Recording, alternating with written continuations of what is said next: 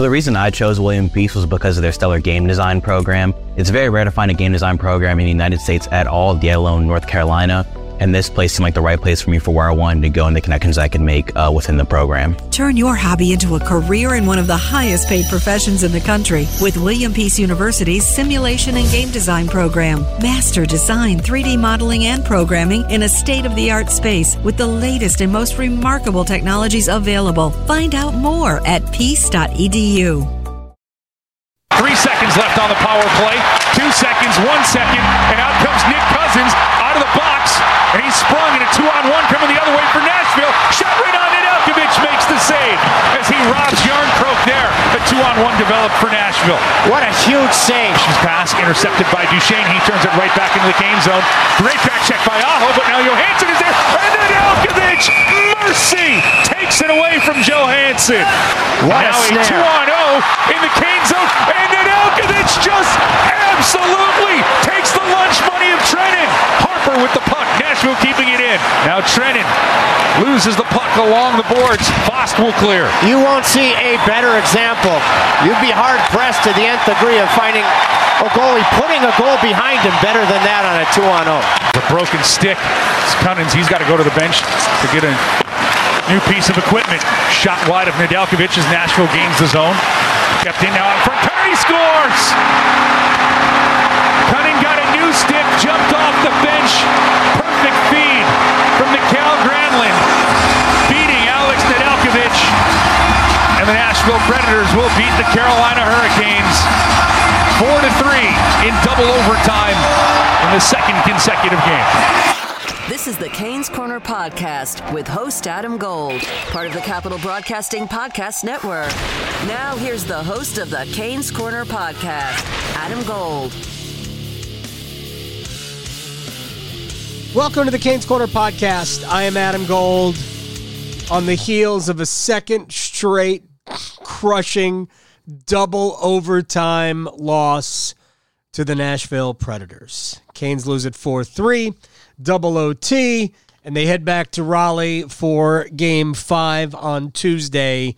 Uh, we still don't know the game time for that yet. Uh, I'm sure by the time you listen to this, we'll know the game time. Uh, but uh, the Hurricanes, for the second straight game in Nashville, late in the second overtime, give up a goal, and there you go. And it's 2 2 a brand new series, a three game series, if you will, uh, with Carolina having game three on home ice if we get to it. Now, without Jaccob Slavin, might not get to it. And therein lies the problem. All right, let's get to a bunch of things. First, a reminder that we are brought to you by the Aluminum Company of North Carolina. If it's for the exterior of your home, you can find it at the Aluminum Company of North Carolina online for a free no obligation estimate at aluminumcompany.com com. All right. A couple of things I just want to say up front. You're going to hear from Jordan Martinook. You're going to hear from Rod Brind'Amour. Yes, crushing loss. No doubt about it. Because of the emotional and physical exertion, all of the energy you put into a game like this, it is going to be an emotional situation. But the Hurricanes are not some dead animal lying on the shoulder of the road. Like we don't have to look at like these people are adults. Jordan Martinook, I thought, uh, really summed it up because it's as though we we we like you guys have to be devastated. Uh, what what do you have to do? How do you bounce back? And finally, Jordan just went, ah, I feel like I've answered this. It's not frustration. It's it's it's over. It's it's a shot, and uh, obviously they got they got the two shots that they needed these two games. So it's um, obviously you're frustrated. You don't want to lose, and you want to. If we if we would have got the shot, then the series is over. But um, they they did what they had to do. They held held court, and um, now we got to go home and do what we need to do and hold court and um, just keep keep at the grind and keep doing what we're doing. Look, I'm not saying that there aren't things to fix. I mean, the Hurricanes, obviously, there's a reason why you could pump 60 shots or whatever they pumped on Juuse Saros and only score three goals, and one of them was kind of fluky. I mean, it's kind of a joke. Uh, the first goal, the Trocheck goal, which was really the Necas goal, uh, that was scored without shooting the puck. Interesting, right? So there are things to fix. But ultimately, while it wasn't egregious, Hurricanes were the better team today. Controlled the puck, had the puck in the zone. Now, once you control the puck, what you do with it after that does matter. And I think Carolina was not at their best when they had the puck in, you know, areas to score. And ultimately, that's kind of the deciding factor in this game. Uh, let's, for the sake of data, and I don't, I've always not necessarily known what to make of the data in terms of this is gospel or not. I like to use natural stat trick uh, as an analytic source because uh, it does generally tell you uh, where shots come from. So, for all of their shots on goal, and there were many, Carolina had 61 shots on goal there were only 14 high danger scoring chances out of 61 shots on goal. By the way, not all the high danger scoring chances are shots. They could simply be you possess the puck at the doorstep with a chance. Maybe the shot doesn't get through. So we're talking 61 shots on goal, 14 high danger scoring chances the entire game. Only four from the start of the third period on. So essentially, the last 60 minutes of the game, Carolina had just four chances that natural stat trick deems high danger. So we can sit here all day long and talk about 61 shots on goal and how great Juuse Saros was. And I am not saying that Juuse Saros wasn't great. But I just don't think Carolina did enough with their chances. And that's basically what it comes down to for me. That's the offensive side of it. The defensive side of it is that they were really the victim of many mistakes. And unfortunately, as great, and Alex Nedeljkovic was great, but as great as he was, they were probably two soft goals. So we're talking about a situation. You're in a playoff game. You're in a, a, a tight game, and every game has been tight. Game one was tight. 2 2 going to the third. Carolina dominated the third period, end of game. 1 nothing going to the third period in game two. Carolina scores the empty, empty netter, and then there's a garbage goal. So it really wasn't 5 2, 3 nothing. Those were winnable games for Nashville, too. Just like these two games were winnable for Carolina. I think Carolina played much better today than they did Friday night, but they end, end up, the result is the same double overtime loss. And I do think that uh, we can go through the goals and kind of explain the goals that Carolina allowed and explain it. By the way, you wasted, you wasted this from Brock McGinn. Lorentz takes a shove from Ekholm. Back to McGinn. He scores! Brock McGinn as the fourth line dials up the equalizer with a minute 55 to go in the second. We're tied at two. A game as we are underway in the third. Staal with the puck comes out to McGinn and he scores! Brock McGinn! 13 seconds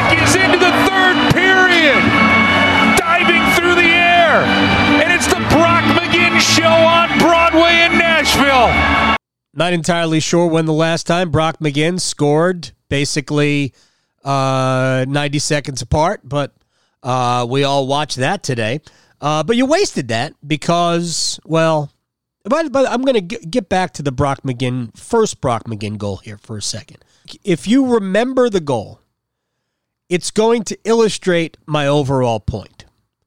Carolina's first goal came. Martin Necas makes a great individual play, a little toe drag in transition, uh, gets inside the dots, uh, and doesn't even really shoot it. He fans on the shot. Looked like it might have gone off uh, Harpur's skate uh, and kind of skate, you know, kind of travel towards the goal. And Trocheck eventually helps it across the goal line. I think it was going to get there anyway. Um, but you know, Necas makes the play, but there's a whole bunch of congestion in front of Juuse Saros. And on the first McGinn goal, the one that he shot from outside the faceoff circle, not a high danger chance by any stretch of the imagination, but outside the faceoff circle along the wall, Jordan Martinook and a defender were in front of Juuse Saros. He never saw the puck. Like the first goal from Nashville on Friday night when Ryan Ellis floated it in from, you know, a, on top of the right faceoff circle, and Ned never saw it. Can't stop what you don't see unless it just happens to hit you. So he never saw Saros, never saw the McGinn shot. It goes inside, uh, off the inside of the far post and in. And that's what Carolina didn't have enough of tonight. That's what's been plaguing them on their power play. Uh, I mean, I just think Juuse Saros had clean looks at almost every shot Carolina took tonight. I think the Hurricanes took a lot of what I'll, I'll call, in a hockey term, three pointers. It took a lot of perimeter jump shots. Uh, and if you're not going to get traffic in front of the net, then you're probably not going to give up too many goals or going to score too rather probably not going to score too many goals. There was a play this uh, you know during the game where Brett Pesce was throwing it at the front of the net, and uh, it looked like that. Um, I think it did it jump the stick of. Well, there were a couple of plays that it, they didn't even look like shots. They looked like they were supposed to be passes. Carolina was supposed to get tips. Uh, I think Jesper Fast. That was right. It was the Jesper Fast shot. This this was potentially a goal. It was Pesce from the left point, uh, putting a shot on net with Staal and Fast in front, but Fast couldn't get his stick to it. If he gets a stick to it, he can deflect it over Saros. Saros saw the shot from Pesce the whole way, but the whole point was to get the stick to it, so to deflect it. You, I mean, you people all understand the concept. I don't have to teach you about deflecting in front, but ultimately that was Carolina's problem today, and to an extent that was Carolina's problem on Friday. Tons of shots, but not a lot of goals because not a lot of traffic. When that changes, Carolina will get back to scoring a bunch of goals on Juuse Saros um, because the efforts that they played with, both in games three and four, were good enough to score goals. But you have to be able to go that extra step. When Nashville has decided, uh, and in games one and two, Nashville decided that they were just going to be physical with Carolina, that didn't work. All right, so we said, well, what's their plan B? This is their plan B. Their plan B is to clog up the middle of the offensive zone or their defensive zone. And their plan B is to take advantage of the fact that Jaccob Slavin isn't playing and go to the front of the net all day long. And that is where Nashville is doing their work. Because we'll go through the Hurricanes, the, the goals that, Car- that Carolina allowed, and you'll see the problem. Anyway, uh, Brock McGinn, good game, even though he was on the ice for the first goal. Uh, we'll explain in a second. And Carolina just had to figure it out. So Carolina played really well, but it ain't like there aren't things to deal with. Uh, and there are things to deal with. All right, uh, let's let's hand out some praise first. Uh, Brett Pesce, two games in Nashville, seventy nine minutes and forty three seconds. The last two games. 79 43. 40 16 Sunday. Brady Skjei, 39 02 Sunday, 77 23. The last two. They badly need Jaccob Slavin back. I'm not trying to be alarmist here. I'm just going to reiterate something I said prior to the playoffs. I think it was even after the um, it might have been after the last Saturday game of the regular season in Nashville or the final game of the regular season in Nashville. I absolutely believe this is true. They're definitely not getting past Tampa or Florida, whoever survives that series, without Jaccob Slavin. But I said it, and I don't. I mean, I, I think it's. I think I'm probably uh, have a better chance of being right than wrong here. I don't think they win a series without Jaccob Slavin. I don't think it's fully grasped just how important he is. The difference between the Hurricanes and the Predators isn't that much. The difference is Carolina's high end players are better than Nashville's high end players. Aho, Teravainen, Svechnikov, Trocheck, uh, Necas, not all playing at the top of their games, by the way, but they're better than Nashville's high end players. Forsberg, Duchene, Johansen, yada, yada. But if you don't have Slavin, there are two indispensable players. I keep reiterating this, uh, and I think people are finally figuring this out that I'm not wrong. Uh, and it's not like I've discovered this. Okay, this is not like uh, you know cold fusion here. Um, Brett Pesce and Jaccob Slavin cannot be replaced. You can get away with it for a game maybe two games. But you ain't getting away with it in two double overtime games. And no Jaccob Slavin ultimately is the difference. Now, could Carolina have mitigated that with, oh, an additional top four level NHL defenseman at the trade deadline? Yes, they could have mitigated it. And that is the last time in this podcast I will mention it. Now let's get to uh, what needs to improve. Douglas Jonathan Hamilton Jr. needs to get better. Because tonight was an example of what he's lacking when we get to postseason play. Here are the four goals I will describe Dougie Hamilton's role in all four. Not going to spend a ton of time here doing this. I'll just explain it. Alec Campbell will join us in just a few minutes.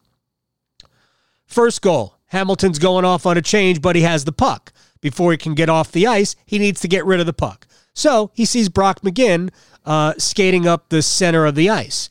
Hamilton throws a bad pass or makes a bad pass. He didn't throw it. He makes a bad pass. Way out in front of McGinn, it's intercepted, goes the other way. Hamilton's off the ice. At that point, it's up to everybody else to deal with the mess.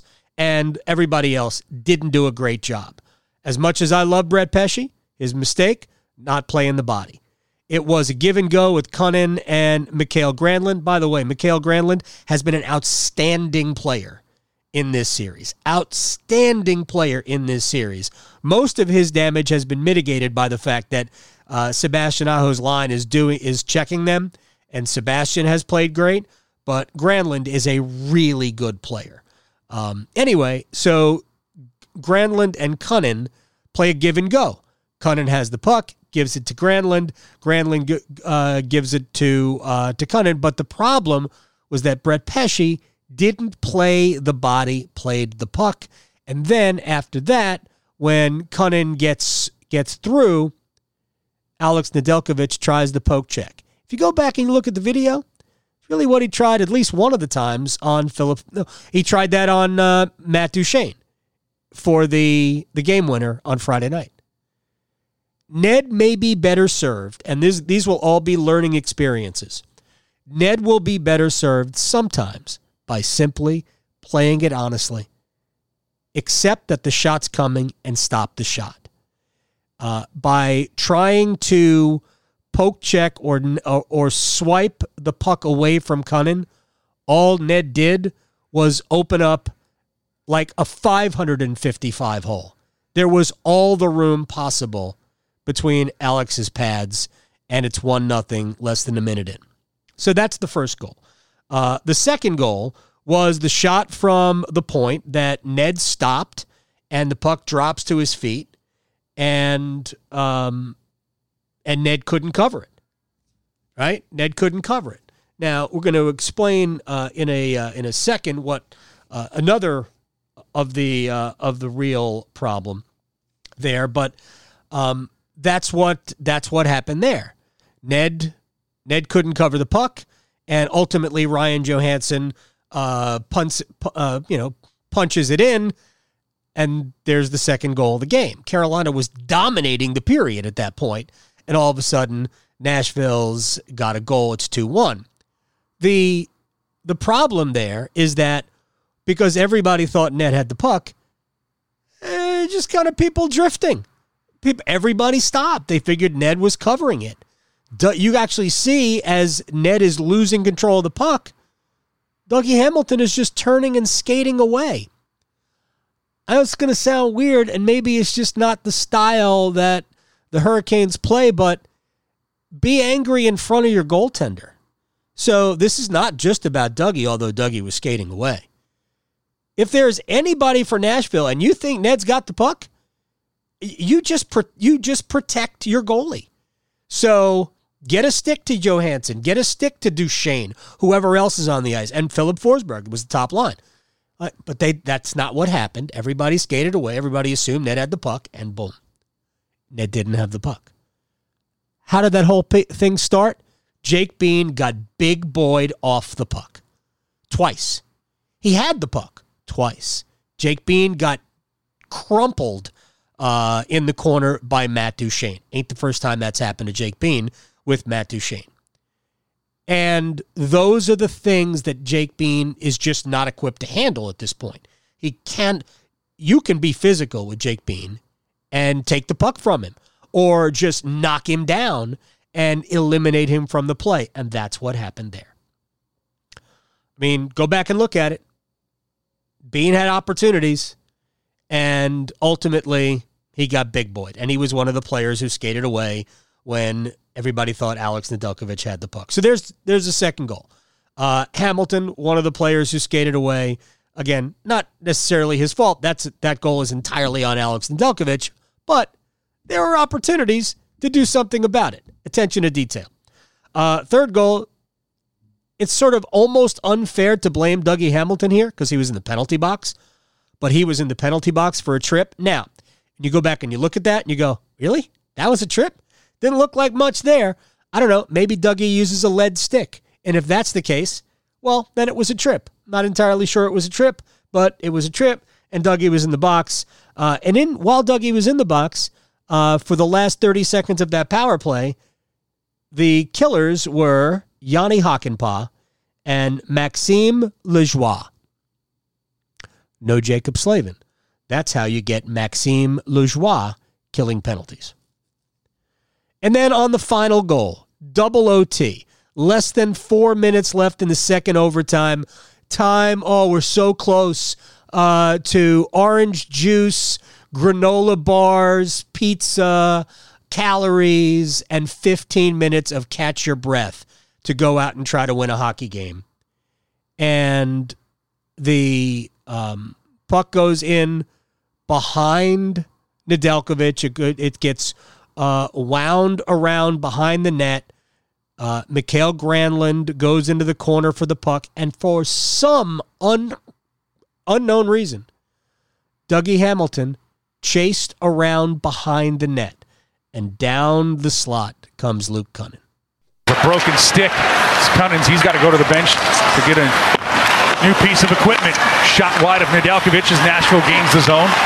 Kept in now in front. Scores! New stick, jumped off the bench. Perfect feed from Mikael Granlund. Beating Alex Nedeljkovic and the Nashville Predators will beat the Carolina Hurricanes 4 to 3 in double overtime in the second consecutive game. I'm just not sure why Dougie Hamilton was skating behind the net. I mean, his job, I mean, Brett Pesce went onto the corner to, to, to check Mikael Granlund, and Dougie just kind of skated away. Like, meanwhile, Luke Kunin's coming down the slot. Not a good game from Dougie Hamilton tonight. It hasn't been a good series for Dougie Hamilton uh, at all. And we're going to throw out last year because Dougie Hamilton was coming back from a leg injury, and he really he might have been 100% in terms of being healed, but he wasn't Dougie Hamilton. He wasn't the Dougie Hamilton we watched for 40 some odd games in the regular season until the injury in, in uh, Columbus. But here's what I do remember from Dougie Hamilton two years ago. I remember him not being an effective player in the playoffs. And I really hope that this is still a small sample size that Dougie Hamilton can snap out of this and become a positive player for Carolina. Because especially when you need him with when you don't have Jaccob Slavin, he really hasn't been good at all. And I mean, oh, look, I don't know if it's fair to say they lose the game tonight because Dougie Hamilton played poorly. But Dougie Hamilton played poorly, and there are fingerprints and residue of Dougie Hamilton on all four goals in one way, shape, or one, you know, one way or another. So uh, that's unfortunate. A couple of other very quick things. We'll take a break. We'll come back with Alec Campbell. Uh, Alex Nedeljkovic was awesome tonight. Awesome. He made some of the greatest saves I've ever seen a Carolina Hurricane goaltender make. Uh, Cam Ward on, uh, who is it, Fernando Pisani uh, in the uh, third period of Game 7 of the Stanley Cup Finals. Kevin Weeks on John Madden in the uh, opening round of the Easter, was it the opening round? in uh, 2002. Yeah, opening round 2002. I mean, incredible saves. He made so many great saves, but he let in two soft goals. And sometimes, and uh, unfortunately, this game is one of those times. You're only as good as the goals you allow. As great as Alex was, those are absolutely the second goal. But I think the first one, too, just can't allow him. He just can't. Man, you have you have to save your team. And again, Alex saved the Hurricanes probably oh five times tonight, six times tonight. He was awesome tonight. He was better than Saros, as great as Saros was, and I'm not knocking Juuse Saros. I think Alex was the better goaltender tonight. But I mean, you got to make those saves. Uh, again, I mentioned this earlier. Power play was really indicative of the offensive issues. I think those two things work in concert. Same problems that Carolina had getting 61 shots on goal and only three goals uh, was their inability to get into the dirty areas in the offensive end and be effective. And really, that manifests itself on the power play as well. So Carolina has a couple of power play goals in uh, in four games, but 0 for 4 tonight. They lost the special teams battle. You didn't figure to lose a special teams battle to a team who was as mediocre as Nashville was on the uh, power play and penalty kill all season long, but therein lies the rub. Uh, so I believe that's really, I mean, there's probably more. We'll get to it with Alec Campbell on the other side. Um, I do want to uh, point out one thing because this keeps coming up, and I'll let Rod Brind'Amour talk about it. What has to change? How do you bounce back? I did this with Jordan Martinook. I think the head coach overall is pretty pleased with the way his team played. Yeah, of course they're crushed, man. You play your butts off like that, and I think we're a better team uh, in that game. You know, you want to, you, you want better. You you know, you feel like you deserve better. It doesn't work that way. you know, as we know. So, um, you know, we have to, as a group, just regroup and, you know, come back. I mean, it's cliche, but it's done is done and we're moving on and, you know, try to get better in the soft day a little bit. And then just if we take that game back, uh, you know, next game, I, I feel pretty good about it. See, pleased with the way his team played. Look, he's not going to undress players that need to play better. He's not going to undress Dougie Hamilton. He's not John Tortorella, right? Uh, so Hamilton needs to play better. Andrei Svechnikov probably needs to play better. Uh, I think Martin Necas needs to play better. Bean needs to play better. Gosh. But there, without Slavin, mm, without Slavin, it's a uh, it's a difficult thing and it's difficult for everybody. Um, even though Pesce and Brady Skjei have just been absolutely dynamite. Uh, all right, we'll take a short break. We'll come back with Alec Campbell on the other side. Remember, this is the Canes Corner podcast. Uh, it is available wherever you get your podcast. the morning after edition, which was uh, in a way supposed to be the evening after edition until life intervened and it became the morning after edition again. Uh, anyway, wherever you get your podcast, rate us, review us, let us know what you think, give us some feedback. We love feedback. Uh, we'll try to, you know, kind of incorporate some interactive nature of this uh, in the very near future. And as always, let us know where you are when you listen. It's always nice. Uh, at a gold fan. Plus, I like seeing pictures at a gold fan on Twitter. Alec Campbell, my friend, on the other side.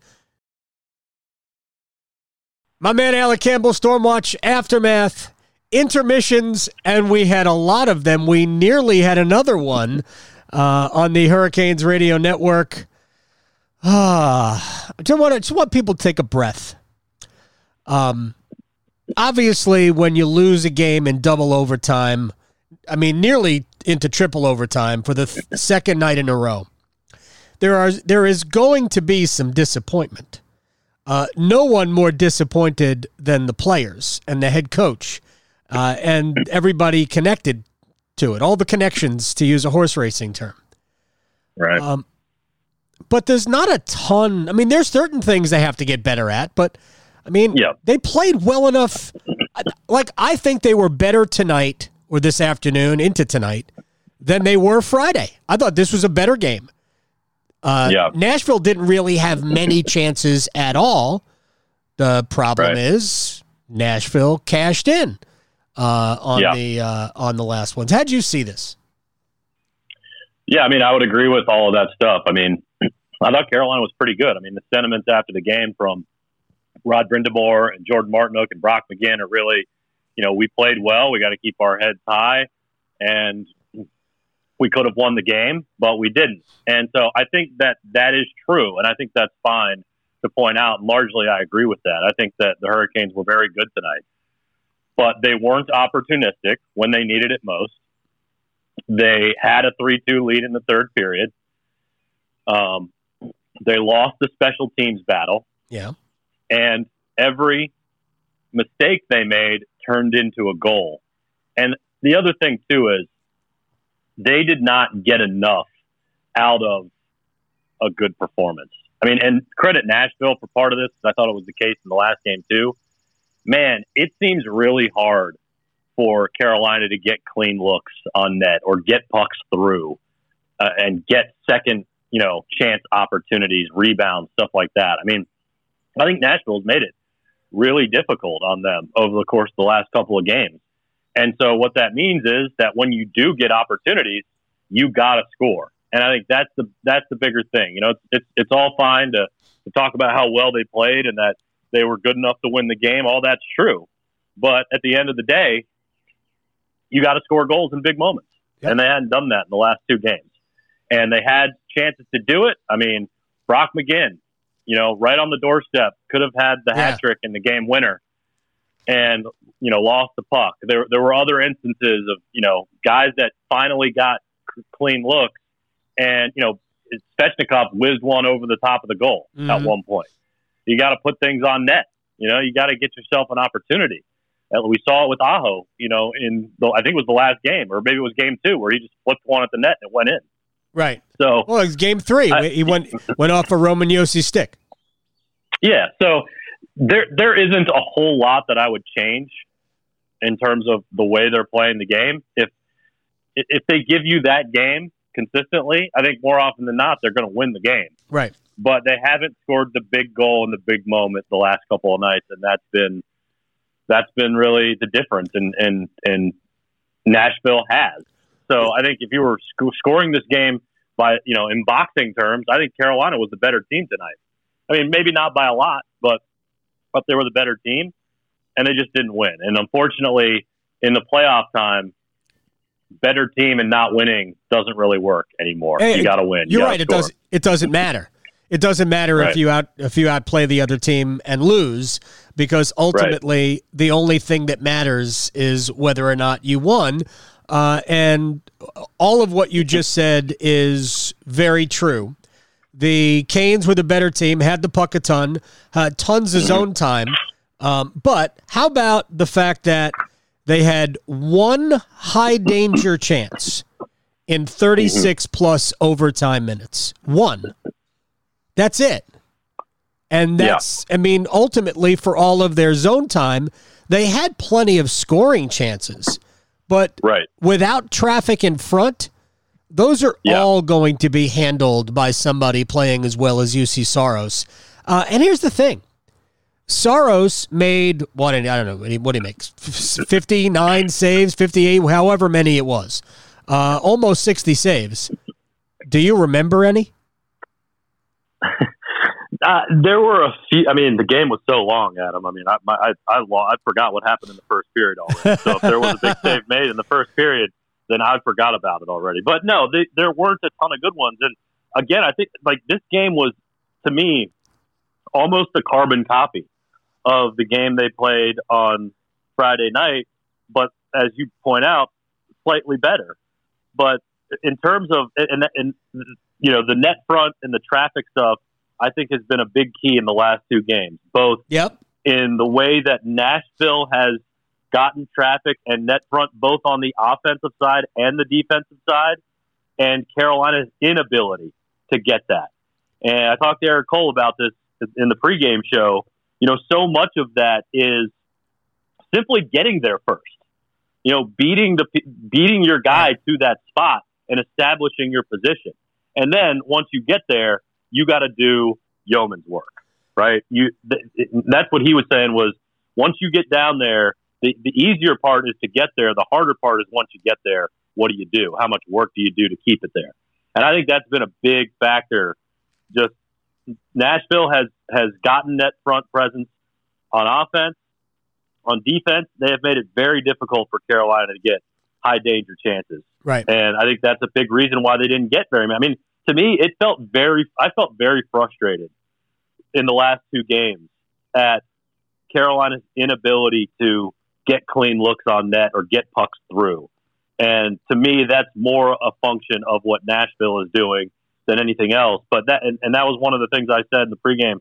I want to see Carolina fight for, for those areas of the ice harder. I mean, because I think that's where the games have been won and lost over, over the last couple of nights. Well, I'm even going to take it back further. I, I want to expand on that uh, a little bit, and then uh, there are a lot of people on uh, who are giving Dougie Hamilton a piece of their mind. Andrei Svechnikov too, which I don't really get, um, and Alex Nedeljkovic. So we'll talk about those three players in a second.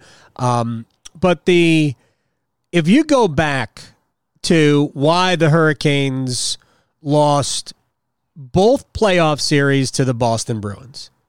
It wasn't. I mean, it wasn't a, that they lost the physical battle. That's part of it, but uh, to, to me, it's a small part of it.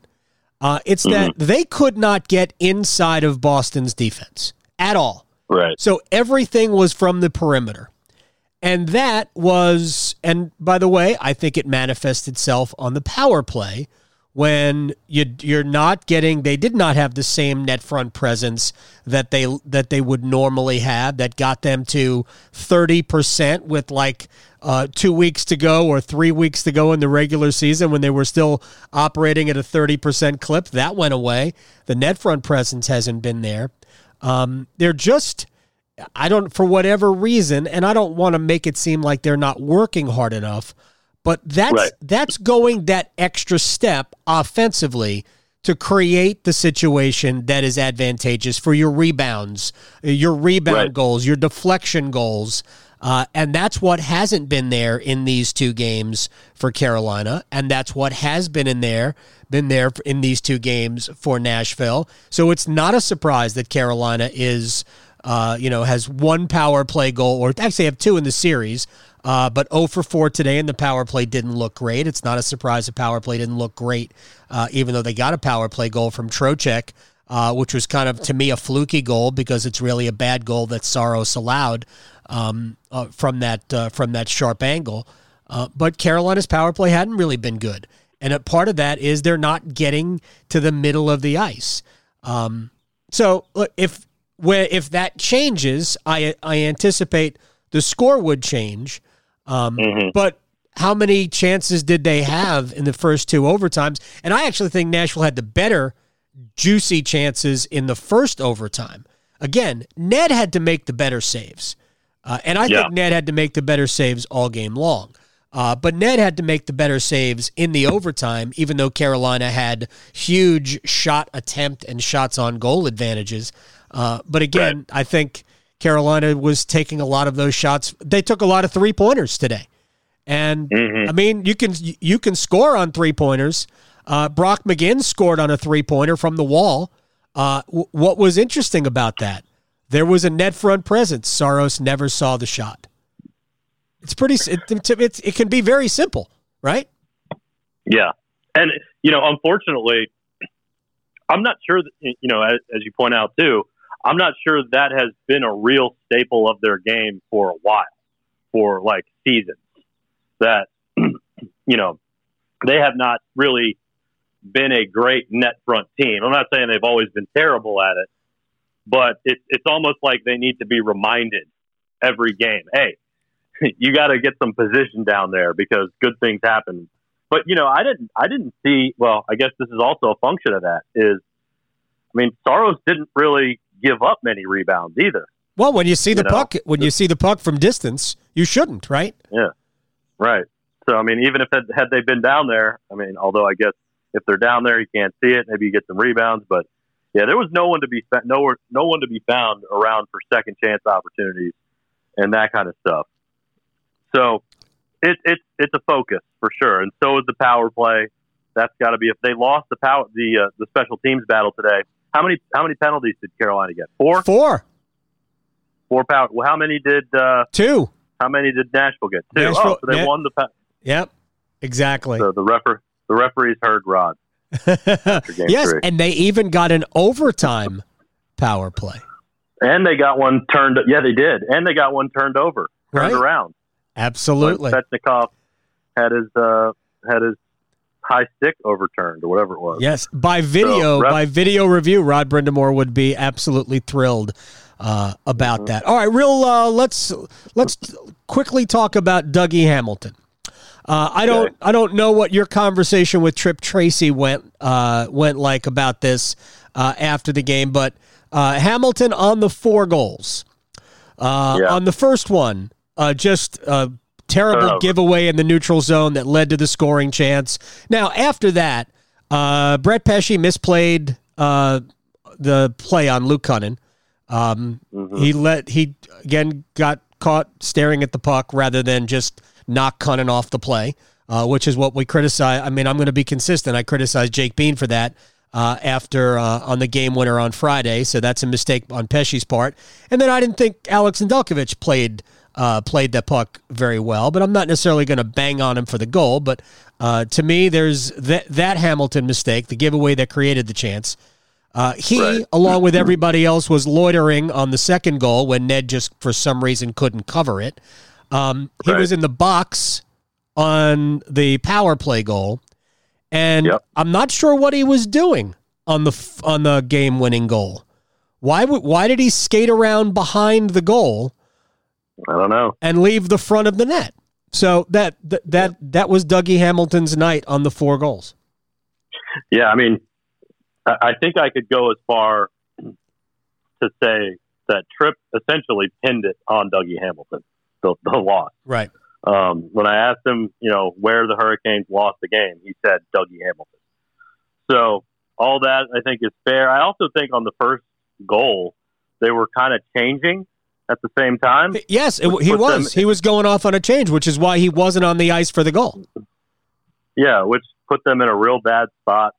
I mean, you can't turn the puck over if you're going off the ice. And so it was a bad, bad pass, but the rest of them all fair. I mean, took take a bad penalty that leads to, you know, the power play goal for uh, for Nashville and Nick Cousins. By the way, in the third period, almost like single handedly beat Uh-huh. the Hurricanes. Yep. If it wasn't for Alex Nedeljkovic. Cousins has played well Um, against Carolina this year. Yeah. I mean, that save Ned made at the end of the game to send the game to overtime was insane. Yeah. Um. So yeah, I mean, it was it was a rough night for Dougie, and he doesn't have Jaccob Slavin there to cover him Yeah. either, and that's you know I think that's as glaring as just looking at the minutes for Pesce and Skjei. I mean, the two things that stand like the Canes had a chance to win without Jaccob Slavin in the lineup, but they have run the minutes up on Pesce and Skjei, and Hamilton needs more help defensively. So I hope Slavin can come back and play on Tuesday, whenever the game is. By the way, have you seen when the game's going to be? No. I don't know yet. Uh, Tuesday. Yeah. I, I, assume Tuesday, it'll yeah. be in the evening. Yeah. Yeah. I'm just so, assuming yeah, it'll be in the evening. I think I think the criticism for Dougie is fair. Okay. Um, by the way, Brett Pesce last two games, 79 minutes and 43 seconds. Brady Skjei the last two games, 77 23. Hey, Dougie played 36 minutes on uh, on Friday night. Uh, so mm-hmm. I mean, it's I I don't know. Maybe it's fair to wonder if if Dougie's tank was running a little low yeah. too today, um, with less than 48 hours. I'm look to me that wouldn't be an excuse. Um, you're all supposed to be in great physical condition, so I probably don't think that Dougie was on empty, but um, Dougie made a bunch of mistakes today.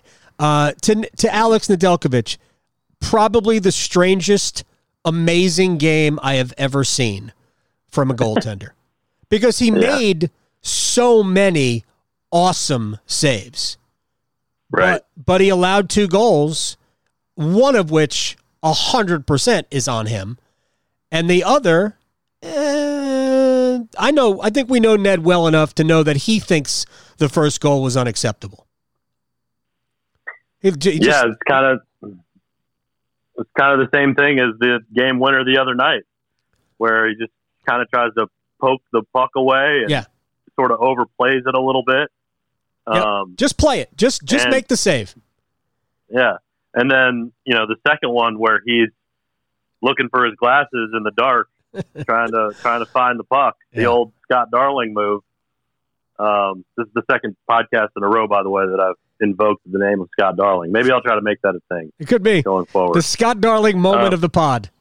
Yeah, yeah. Um, but yeah, he made so many good saves. I referenced the one at the end of. He made, he made two at the at the end of the game. Yep. That could have kept the game.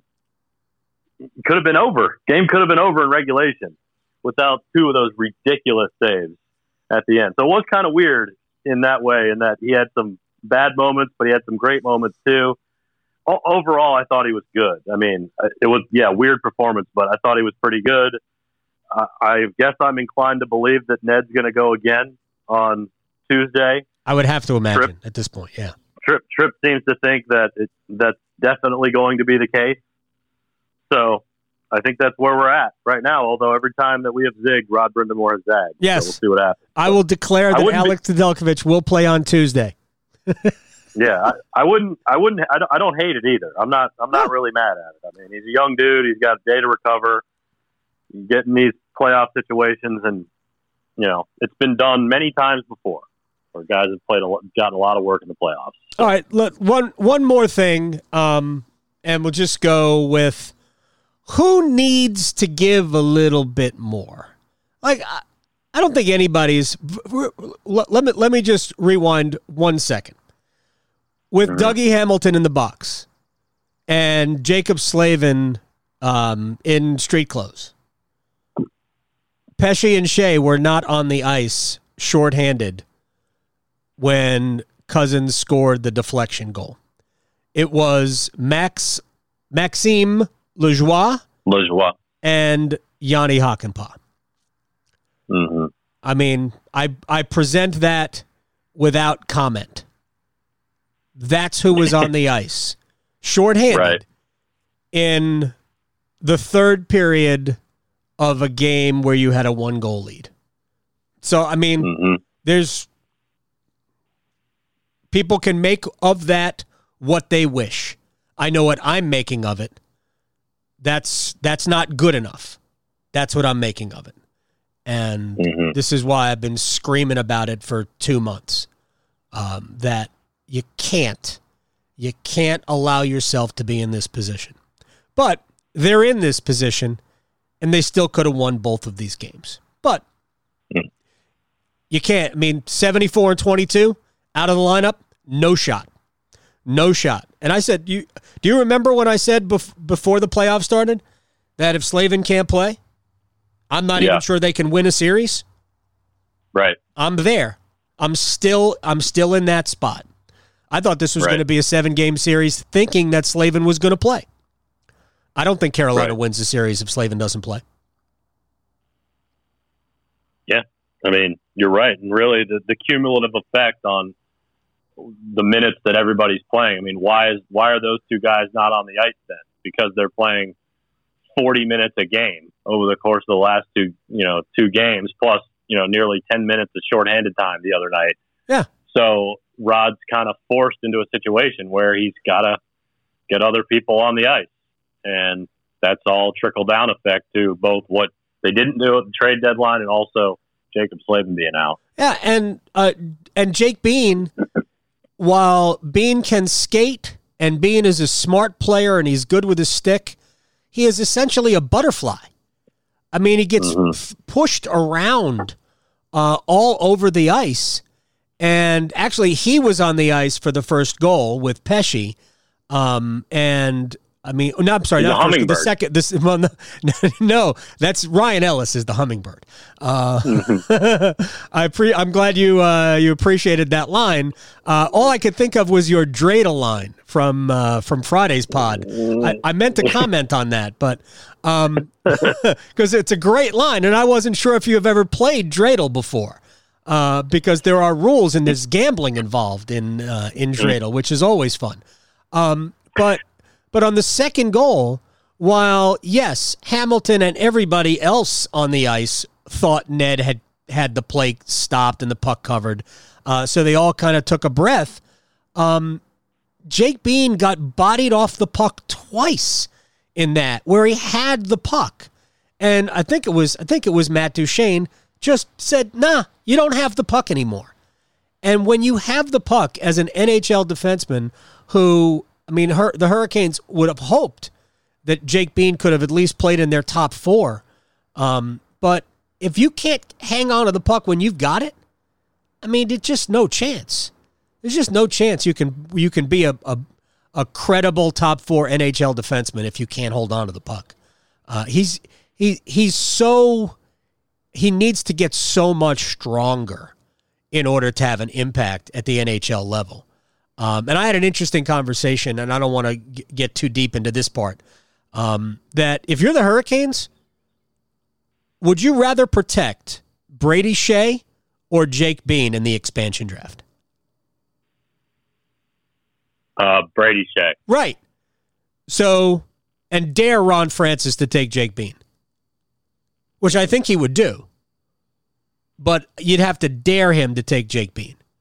Because if you lose Brady Skjei, I don't think there's a, I mean, I, I probably shouldn't say this, but I don't think there's a chance they will pay Dougie Hamilton what Hamilton can get on the open market. I don't think there's a chance that they will pay him more than seven, maybe seven and a half million dollars. And the playoff Dougie Hamilton, throw last year out because he was not 100%. But the playoff Dougie Hamilton, he doesn't warrant uh, a long uh, a long term big money contract. You'll end up hating that contract. What we have seen from Dougie in the postseason uh, two years ago and this year, which has not been good. I mean, we- maybe that's a small sample size. I don't know. Um, but the playoffs are a small sample size. So I don't know. I, maybe, maybe that's too hard in the paint. Uh, maybe that's unfair to uh, uh, to Dougie. But um, some players are built for the regular season, and some players are built for the postseason. I mean, that's that's just that, that that's just a truism. But uh, I don't I don't know that Dougie doesn't that Dougie fits that bill. Right. But what we have seen so far leads me to believe that Dougie is built for the regular season and not for the postseason. And you can't pay those guys eight and a half Right. million That dollars. type of money. Can't do it. If they don't help you win a cup, you there's no point. Yeah.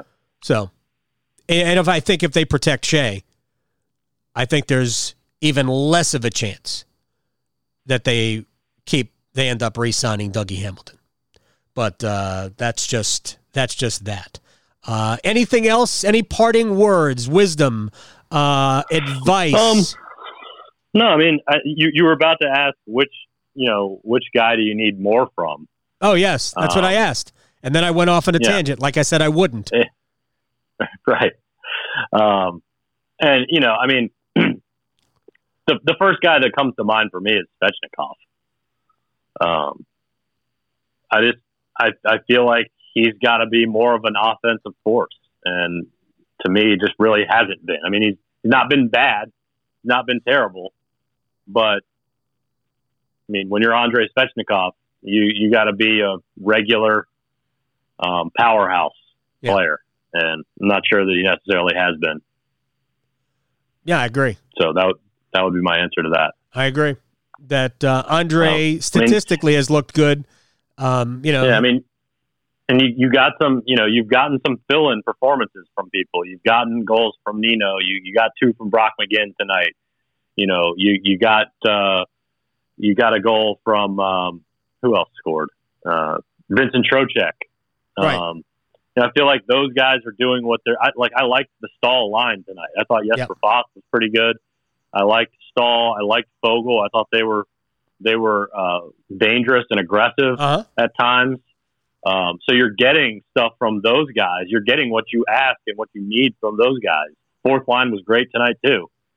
Um, but yeah. you got to get more from from like I think Aho's been there. I think Teravainen's been there. Um, but I think we got to get more from Svetch. Yep, I uh, I agree, hundred percent. I have nothing to add to that uh, because all right. No, no, seriously. I mean, the only thing I would yeah. add is that um, that's that's my line. uh, the the only thing I would add to that is that I think if Andre would put himself in position to be the villain, right? Mm-hmm. If he played yeah. that role, I think he would get more out of the game. Yes, agree. And he he kind of toes that line. He sort of uh-huh. almost goes there, but normally it turns. One of the problems is some a lot of times it manifests itself in stupid penalties. Right. That's part of the problem with that. Yep. But yes, I agree. I agree. He has it in him to do it. Hey, he took a bad, he took a, a silly penalty, even though it was really the second cross check after the whistle. The first one was not called. Uh, his was, um, but they had they killed off that penalty. Um, but mm-hmm. the uh, yeah, so he he he he did that a little bit, but I'd like to see him be more of a uh, more of a pest. Yeah, play the Erik Haula role. I agree. Nothing wrong agree. with doing that. All right, uh, we'll do this again Tuesday from PNC Arena. Uh, whenever that game starts and whenever that game ends, we don't know. Um, yeah, but, anytime NHL, anytime. Let uh, us know so we can figure out our lives. Exactly. We have dinner to prepare. Uh, all right, Alec Campbell. We'll uh, we'll see you later. All right. Appreciate you. All right. It's a best of three. Carolina and Nashville tied at two. Hurricanes get two games on home ice. Nashville only gets one. Hey, maybe the Hurricanes will on, only get one. Of course, I hope the Hurricanes get only one, but they win on Tuesday. Um, but if you're surprised at this, that's fair. I'm not. I've been saying it all along, and I was looked at like I had six heads. I thought this was going to be a long series. I think Nashville plays kind of a grimy, gritty game. They were not going to be easy. And with no Jaccob Slavin, Carolina is stretched very, very thin on the back end. Um, but we'll see. We'll see how they respond to this. Um, again, played well in both games, better tonight than they did on Friday night. But ultimately, in the end, it doesn't matter. Nashville got a pair of late second overtime goals and won both games. This one 4 3, the other one 5 4. Uh, so we'll talk to you Tuesday. Remember that this is brought to you by the Aluminum Company of North Carolina. If it's for the exterior of your home, you can find it at the Aluminum Company of North Carolina on Hamlin Road in Durham. No place like it. Siding, roofing, windows, entry doors, storm doors, gutter helmets, you name it, they got it. Go online for a free no obligation estimate at aluminumcompany.com. I'm Adam Gold. We will talk to you on Tuesday night slash Wednesday morning. Rate us, review us, follow us wherever you get your podcast. It's the Canes Corner podcast, and we will talk to you on Tuesday night. You've been listening to the Canes Corner podcast with Adam Gold. Don't forget there are many ways you can listen to this podcast, including streaming at WRALSportsFan.com, the WRAL Sports SportsFan app, and you can also subscribe for free at Apple Podcasts, Google Play, Google Podcasts, Spotify, Stitcher, Pocket Casts, and TuneIn. Thanks again for listening to the Canes Corner podcast. Your heart. It's the only one you have. Fortunately, you also have a choice expert cardiologists, talented surgeons, highly skilled specialists, all of whom chose WakeMed. Why? The main reason is the same reason patients choose WakeMed.